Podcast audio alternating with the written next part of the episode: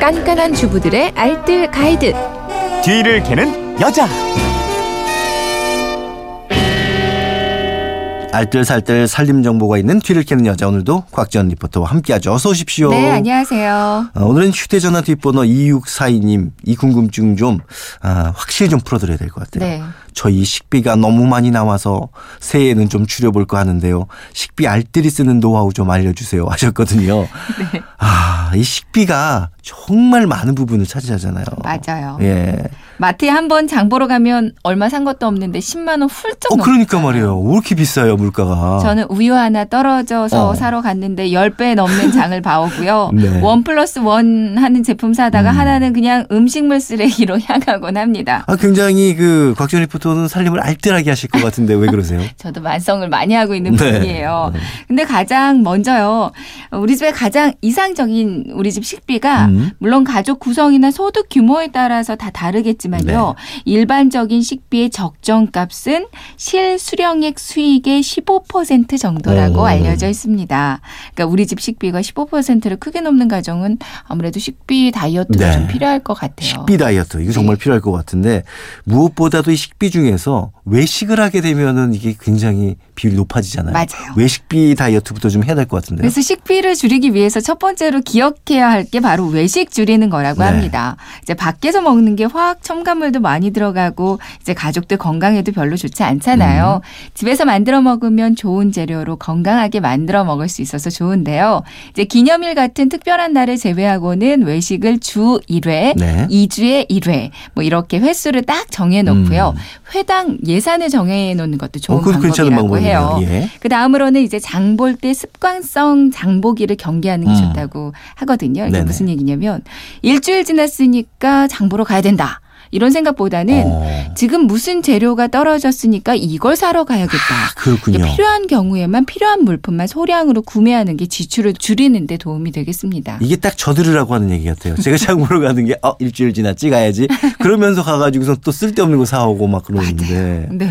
그리고 이제 또, 예, 일명 냉장고 파먹기를 실천하는 음. 것도 식비 줄이는데 도움이 되잖아요. 이거 진짜 그렇잖아요. 네. 이제 장 보러 가기 전에 냉장고에 남아 있는 재료를 최대한 활용해서 끼니를 해결하고 나면 음. 일단 장 보는 비용도 줄이고요. 냉장고가 비니까 전기요금도 줄이고 음식물 쓰레기 처리 비용도 줄이고 정말 일석삼조의 좋은 방법이거든요. 예, 냉장고를 비우기 위해서는 먼저 냉장고 정리가 잘 되어 있어야 됩니다. 정리 바구니 등을 활용해서 종류별로 나눠 넣고요. 내용물을 적어 놓는 게 좋겠어요. 음. 이제 냉동실도 내용물 확인을 위해서 이제 검정색 봉지에 막 말아서 넣, 넣지 네네. 마시고요. 투명 지퍼백이나 정리 용기에 넣어서 음식 종류, 저장 날 짜를 적어 놓는 게 좋겠죠. 근데 많은 분들이 검정 봉지 탁 가득 차서 이게 뭘까 하고 궁금해 하시는 분들 많을 거예요. 근데 이제 마트에 장을 보러 갔다. 그럼 이때도 그냥 막 눈에 띄는 대로 장을 보는 게 아니라 요령이 또 있죠. 맞아요. 어, 먼저 마트에서 즉흥적으로 식단을 딱 짜지 않아야 합니다. 예. 마트 도착했는데 갑자기 장어가 세일 어, 중이에요. 네. 이제 장어를 사요. 그럼 발라먹는 소스 음. 사야 되죠. 어울리는 술도 한 병 사야 되죠. 네. 또 장어구이 어울리는 생강도 하나 삽니다. 이렇게 즉흥적으로 식단을 짜면 식비가 정말 한 번에 확 늘어나거든요. 미리 살 것만 메모해 놓고 이제 세일한다고 사지 말고요. 메모한 것 때만 사오는 게 좋을 것 같아요. 네. 그리고 그런 얘기 있어요. 우리는 소비자 물가 조사원이 아니다. 음. 그러니까 소비자 물가를 조사하는 모니터 요원이 아니니까 마트에 갔다고 매장 전체를 돌아볼 필요는 없는 거잖아요. 근데 늘 매장 전체를 돌아보면서 즐기다 어, 오잖아요. 저기 안 갔어, 저기 가야 돼, 어, 막 이러잖아요. 그리고 또 보면은 사람들 몰려가지고서는 막 사가는 거 보면, 오, 저거 좋을 것 같은데 하면서 나도 나도. 집게 되고 또 원 플러스 원 있으면 절대 안 놓치게 되고 특가 행사면 또 안 놓치게 되고. 아, 저만 그러는 게 아니군요. 네.